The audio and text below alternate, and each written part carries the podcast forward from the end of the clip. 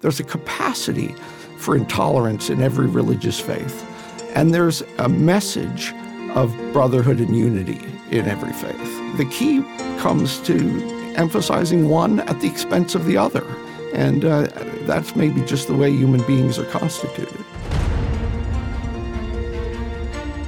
I'm Ken Harbaugh, and this is a podcast about big decisions the kinds we face when failure is not an option, the kind that Alexander the Great made when he landed his troops on the shores of Persia and ordered his men to burn the boats. There was no turning back. Starting from my time as a Navy pilot, I've learned a lot about do or die decisions. I've drawn inspiration from history and from people with whom I've served. There's almost nothing I respect more than the person who believes in something enough to risk everything for it because history belongs to those who burn the boats. In our first episode, I talked to Michael Gerson, presidential speechwriter for George W. Bush, who authored some of the most memorable lines of that presidency. In the years since, he's become a powerful voice of dissent in the Republican establishment. I talked to Mike about the role faith plays in democracy, tensions between politics and friendship, and the limits of empathy in today's political climate. Michael Gerson, welcome to the show. You're a columnist, political commentator, and presidential speechwriter for George W. Bush, some of whom's most notable lines during his presidency are your words. Uh, I'm thinking of the rallying cry, we don't want the smoking gun to be a mushroom cloud, as one of them. There are many more, but I think the theme that runs through your speechwriting for President Bush that resonates most with me and will probably be the defining aspect of your legacy, your contribution to President George W. Bush's words is the theme of faith. I'd love to get your thoughts on how faith, and in particular your Christian faith, informs the way you chose to serve President Bush. Yeah, well, it's great to be with you, and that is a topic that uh, that is close to my heart. I am a person of faith, and uh, and the president was as well. But when you're in government, your goal is to be pluralistic. It's to be welcoming of all faiths. So the rhetoric becomes a little different when you're president than you would as a private citizen. You're not just speaking for yourself. There are some people who who are secularists who believe that all religious language should be scrubbed from our public life, and I disagree with that vigorously. I think a lot of the great movements of conscience in American history, whether it's abolition or civil rights movement or women's rights, um, had roots in religious reasoning, religious language, and that still needs to be true. But you do have a responsibility when you're in government to be welcoming of all faiths and people of no faith at all. And we tried to do that, to speak to, to these issues of human rights and dignity from a religious perspective, but also to leave room so that we weren't imposing anything on others. How well do you think that balance is being struck today when I fear that faith is being repurposed as a tool of division? Am I overstating it? No, you're not overstating it at all. I've been a real critic of where really the majority of the evangelical movement has headed as one of the most loyal elements of the Trump coalition. I find that very hard to justify. You know, the the situation there is that this is a group that feels like they have been outsiders, they've been condescended towards by elite culture. It's a very defensive group of people. And Trump came in and said, I'm going to be the bully who defends you. Now, that's politically understandable, but it has nothing to do with the Christian approach to public life, which is the pursuit of the common good, which is the defense of human dignity. And instead of being distinguished by those characteristics, this has become a very partisan movement at this point, and they've allied themselves with someone who, you know, flirts with white nationalism. And that's an alliance that in the long run is going to cost evangelical Christians and others a great deal. It's going to be deeply discrediting to their their standing as religious leaders. And and that I think ultimately is a bad thing because I do believe that religion can play an important role in our common life. And I'm very disappointed and disturbed in the way that uh, religion is being currently utilized in our politics. You make it clear, though, that your faith and your religious precepts have been a motivator for your outspokenness, for your defection, one of the most high profile defections from the the Republican Party. And I would love your your thoughts on that because you clearly have a different interpretation of what your faith requires of you than a large number, perhaps the majority, if the polls are correct, of evangelical Christians. Well, I certainly do. And it is, to some extent, a theological and philosophical difference. I think that the great tradition of Christian social thought and engagement puts the common good at the center of Christian social engagement, not just seeking your own good at the expense of others, but actually being known for the defense of everyone's rights, for the uh, pursuit of everyone's good. So the common good is one element. In the Catholic tradition, solidarity is another element, which means the justice of a society is judged by the treatment of its weakest members. That I think is a great Christian contribution to our public debates, and and that I think is not being you know clarified today. I mean, the Christians I think should be at the forefront of defending the rights and dignity of say migrants or uh, refugees or uh, defending the religious rights of Muslims, not only their own rights. In Catholic social thought, there's another principle called um, subsidiarity, which says that institutions closest to individuals uh, provide best for their needs. And that does mean that we need a healthy civic sector respecting the rights of religious institutions and encouraging them to be part of the solution to social problems. But right now, I, I, don't think we're seeing really any of those elements solidarity or subsidiarity or a Christian notion of the human person. So I think that a politics that doesn't include those elements is not reflecting the best of the Christian tradition. And I've made that case. You make it very eloquently, especially when you talk about solidarity. But there's the other truism about faith that its central conceit is this presumption uh, of a special relationship with the divine. I mean, that's what defines a faith this assumption that its adherents are more right than, than other adherents. And, I wonder if faith, by its nature, can foment tribalism. Is that a concern of yours? Well, it certainly, just as a, a, matter of history, has sometimes done that. There's absolutely no question. The content of your faith makes a huge difference. Christianity, is, at its best, has put the rights of the individual to freedom of conscience and the dignity of individuals and has taken those and injected them in our political life in ways that have been profoundly positive.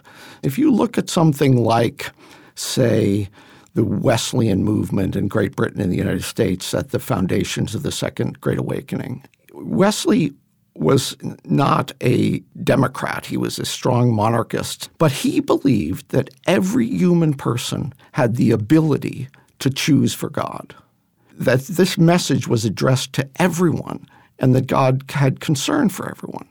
When you hold that type of view, as many did in the Wesleyan movement, it became the basis of a democratic culture in Great Britain and the United States. It became, you know, a culture that honors the priority of conscience. There's nothing more important than the ability to make choices, and those have to be free choices. They can't be compelled choices.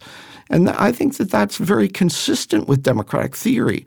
And it certainly was in the development of democracy, the unfolding of democracy in Britain and the United States. Another example of that would certainly be uh, the civil rights movement in the United States, which in many ways was, was based in the African American prophetic tradition of Christianity. But that tradition made clear that uh, justice includes everyone. So I, I think you can find examples both ways. You certainly can. There, there seems to be the weaponization of uh, of evangelical thought for the dehumanization of of others, and it raises for me the specter. You just talked about democratic theory. That's relatively new when compared to the the history of of faith, and and I wonder if these values that you're you're upholding, the rights of the individual, um, the collective good, as an outgrowth of of the Enlightenment and democratic theory, are a, a blip in the history of faith traditions, or if we have the potential to to return to to something in, in, in faith traditions that is more original and will get us over this this horrible period where faith is being used to dehumanize others. It's an interesting argument. I mean, a lot of uh, Enlightenment thought about political philosophy came out of an era of religious wars um, that were the bad example. Um, they were what societies, you know, don't want to do. I mean, we've had periods where religion has played a destructive role, and you know, America reacted against that tradition with both Enlightenment thought, but also then a kind of uh, strand or form of uh, Judeo-Christian ideas that was consistent with democratic ideas. And both of those played an important role in the American founding you know, the priority of the individual came both from Enlightenment thought and from the uh, really the Second Great Awakening uh, in the United States, the religious ideal of human dignity. Now, that has, you know, sometimes been badly abused in our history. It's not unprecedented, for example, for religious people to resent outsiders and immigrants. You saw with the great immigration that took place in the early 20th century, late 19th century, that a lot of Protestants reacted very badly to the arrival of you know, Irish and German and, you know, other migrants that they considered to be really less than human in some ways. So you do have those examples, but then you have examples like I've been talking about where you have the opposite. There's a capacity for intolerance in every religious faith. And there's a message of brotherhood and unity in every faith. The key comes to emphasizing one at the expense of the other. And uh, that's maybe just the way human beings are constituted. Well, th- there certainly is that potential for intolerance in every faith. And hopefully that is realized seldom, but there is always the exclusive nature of a faith, that conceit I referred to of a special relationship with the divine and um, and its potential as we're seeing now to separate people. I, I wonder if you can point to a period in our history, in American history, where faith traditions of, of all stripes have been deployed in a way that has united us, that has brought us together. I'm looking for some reassurance that we can return, if there is a place to return to, to a faith tradition that brings us all closer together instead of highlights our differences. Well, I think what's necessary here, and what has often been shown in American history, is a principled pluralism. The idea that human beings have certain rights and certain dignity, and they have the capacity to choose you know, major things, including their view of the universe and, and salvation and the u- view of human dignity. In a pluralistic system, you're essentially recognizing the rights of others to come to other conclusions. And that, I think, is a, related to a Christian notion of humanity. This idea of the individual as capable to choose eternal things is actually encourages, should encourage a kind of pluralism that says we can't impose those views on others. And so you have traditions in the United States like the Baptists, who were very concerned about church state separation because they had been persecuted when there was a majority faith or a uh, established faith. And their tradition, up until recently in our history, was very much a tradition committed to pluralism and the separation, appropriate separation of church and state. And so I look at American history and I, I think it's undeniable that our country would be more cruel and less just if religious people were not captured by some notion of what it means to be a Christian in public life and other traditions as well. There is an essential exclusivity of any orthodox faith of believing that others are wrong. But being wrong does not mean that they lose rights. That I think is where you, you know, where the danger comes is the assumption that if someone is wrong, that they have uh, fewer rights in our society.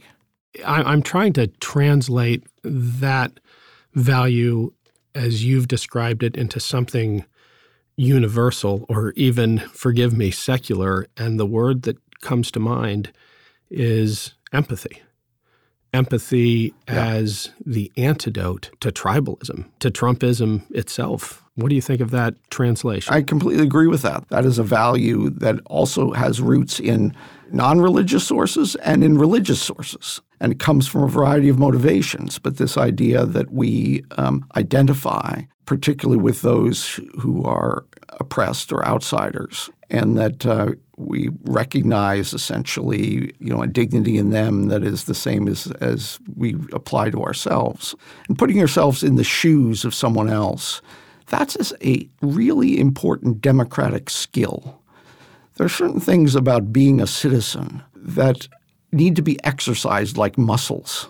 One of them is, as I was talking, a concern for the common good. But I think another one is an ability to put yourself in the shoes of other people to treat people the way you would want to be treated yourself. Now, of course, that has religious resonance in a lot of different traditions, but it is a democratic habit that needs to be cultivated in our society. I mean, kids need to be taught empathy when they're growing up in order for them to be citizens who take their common responsibility seriously, their responsibility to others.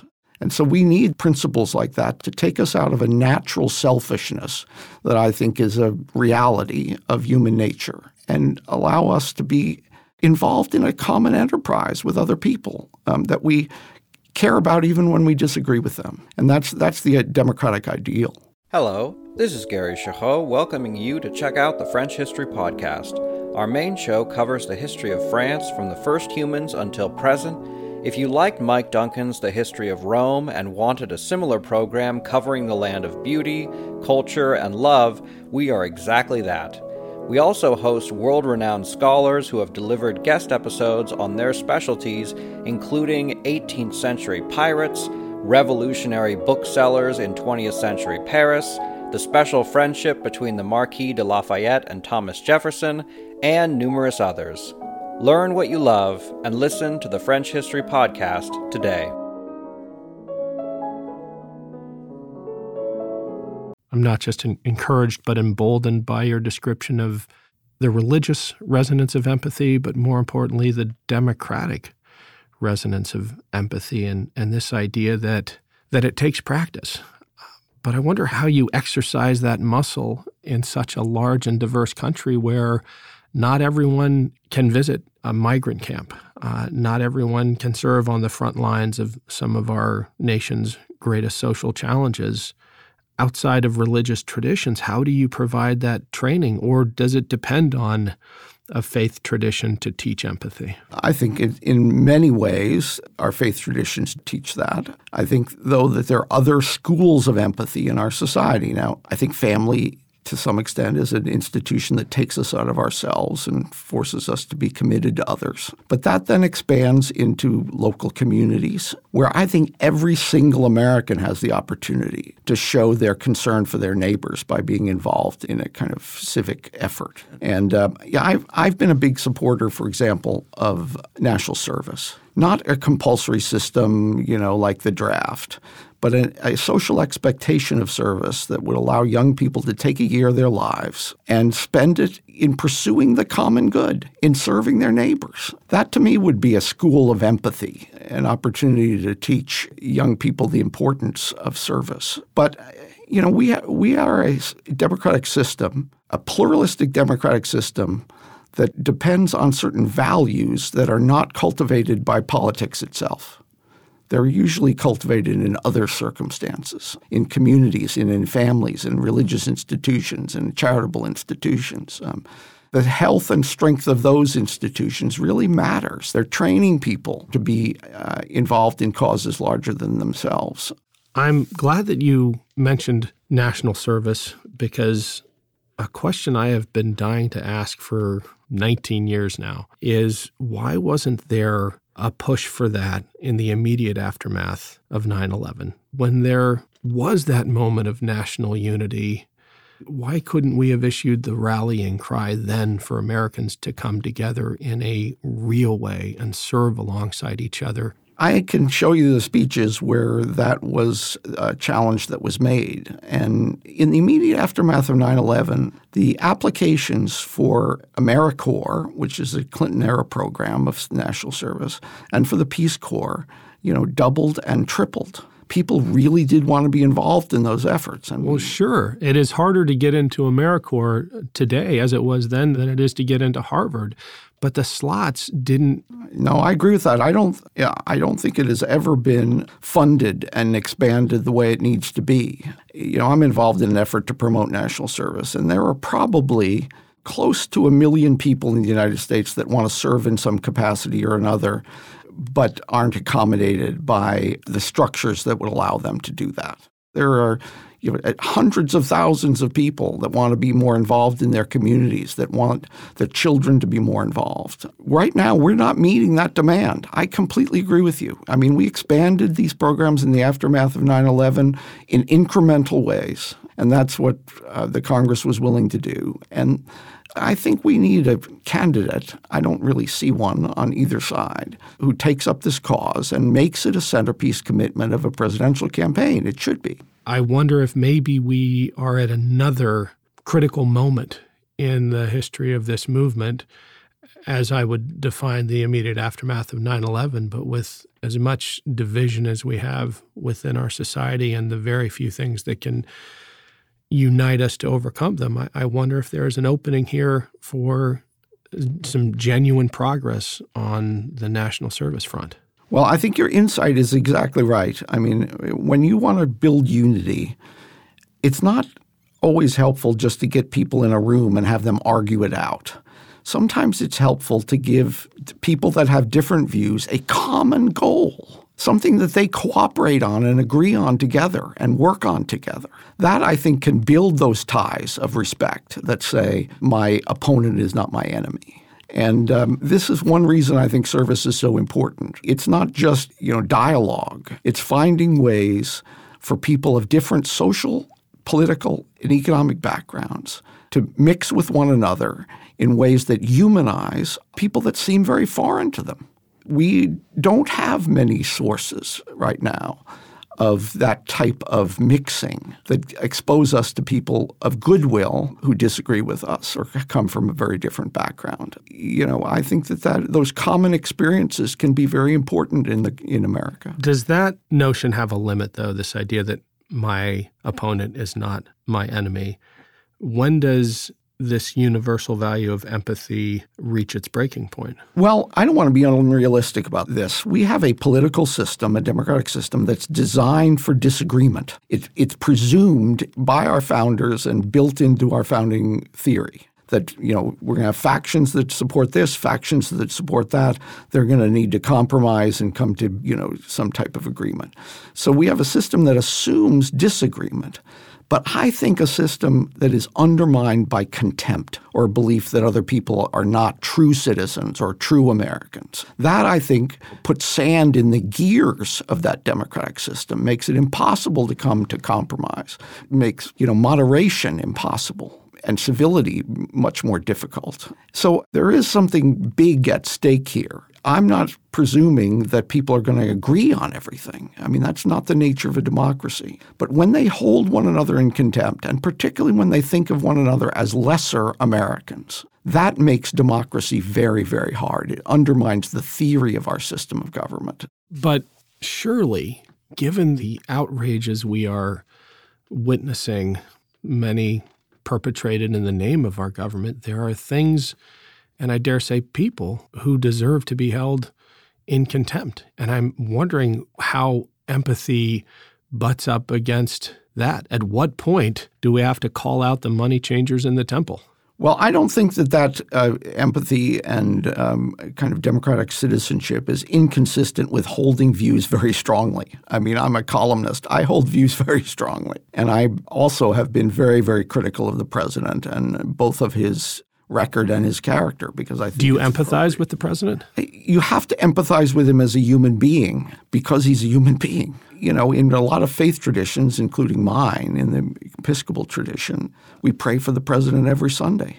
It doesn't come naturally to me, given my my political views, but it actually is an important exercise.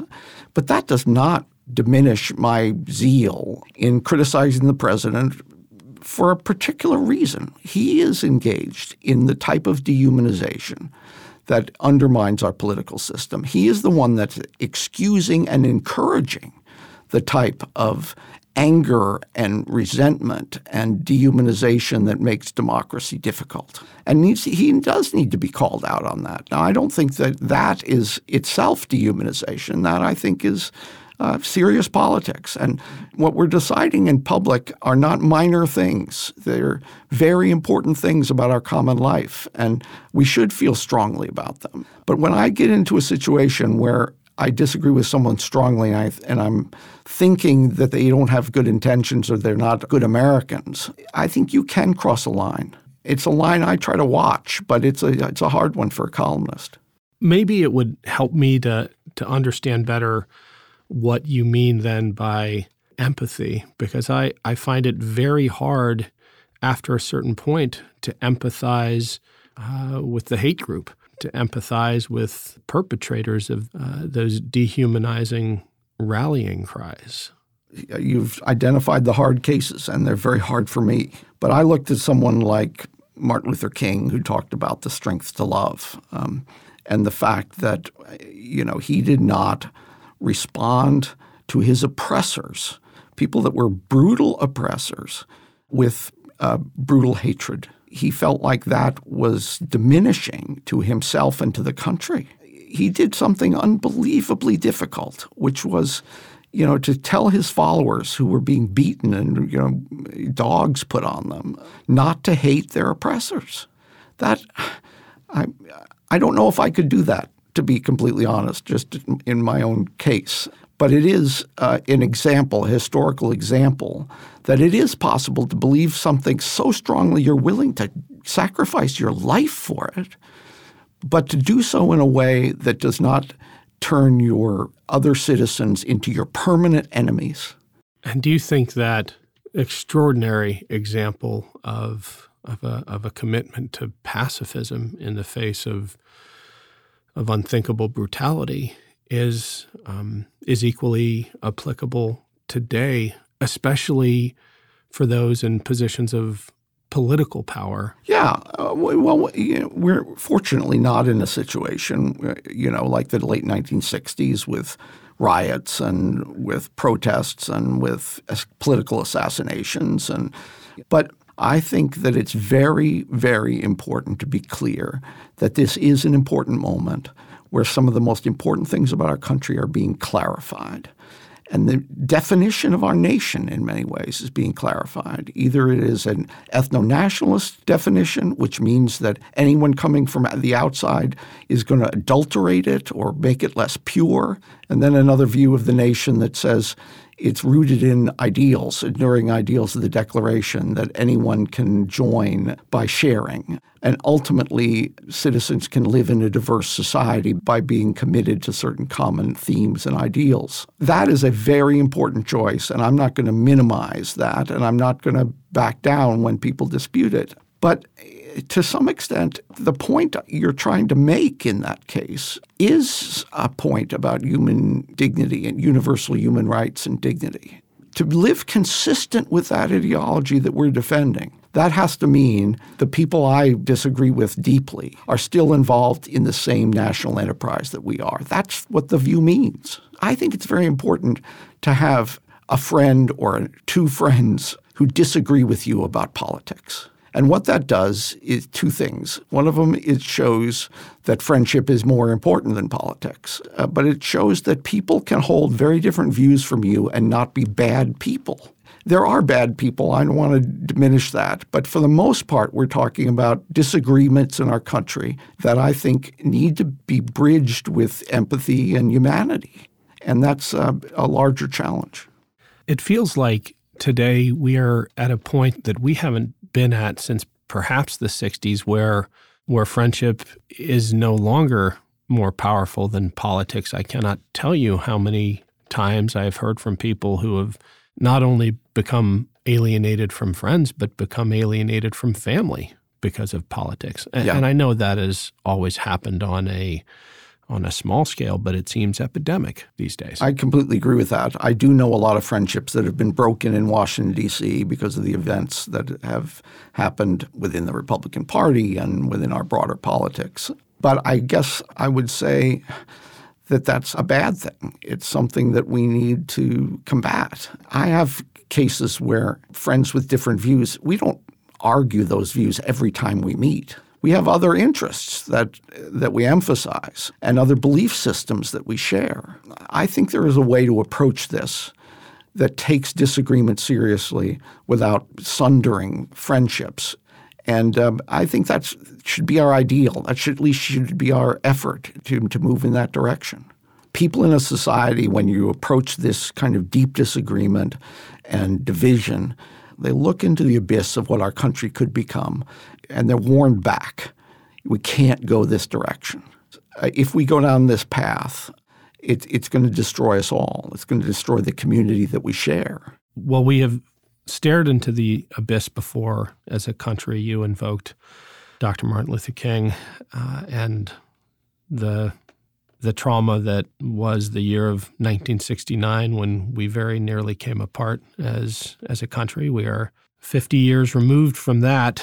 Uh, what do you think people in in our positions will be saying about 2019, 50 years from now? Well, I think they're going to say that we're just a country that is deciding whether we define ourselves as a nation at the expense of others or whether we inspire others. Right now, we have a form of politics that says that the other is the danger, the other is the problem, whether that's Muslims or migrants or refugees or whatever group you're talking about, that they are, you know, undermining our country. That is a type of politics that, if it prevails, leads to very dark places. A lot of people in politics right now are going to be judged for the rest of their lives, the rest of their careers, how they respond to that message. You know, do you define America by exclusion or do you define it by idealism? I think a lot of people are failing that test in my community, coming from a Republican background. That doesn't mean they will always fail it, but right now I think the signs are not particularly good. Uh, so I do think the stakes are quite high. Well, Mike, it's been wonderful having you on the show, illuminating, in parts hopeful, in, in parts alarming. Um, been a pleasure having you. Thanks again to Michael Gerson for joining me. He was a presidential speechwriter for George W. Bush and is now an op ed columnist for The Washington Post and hosts In Principle on PBS.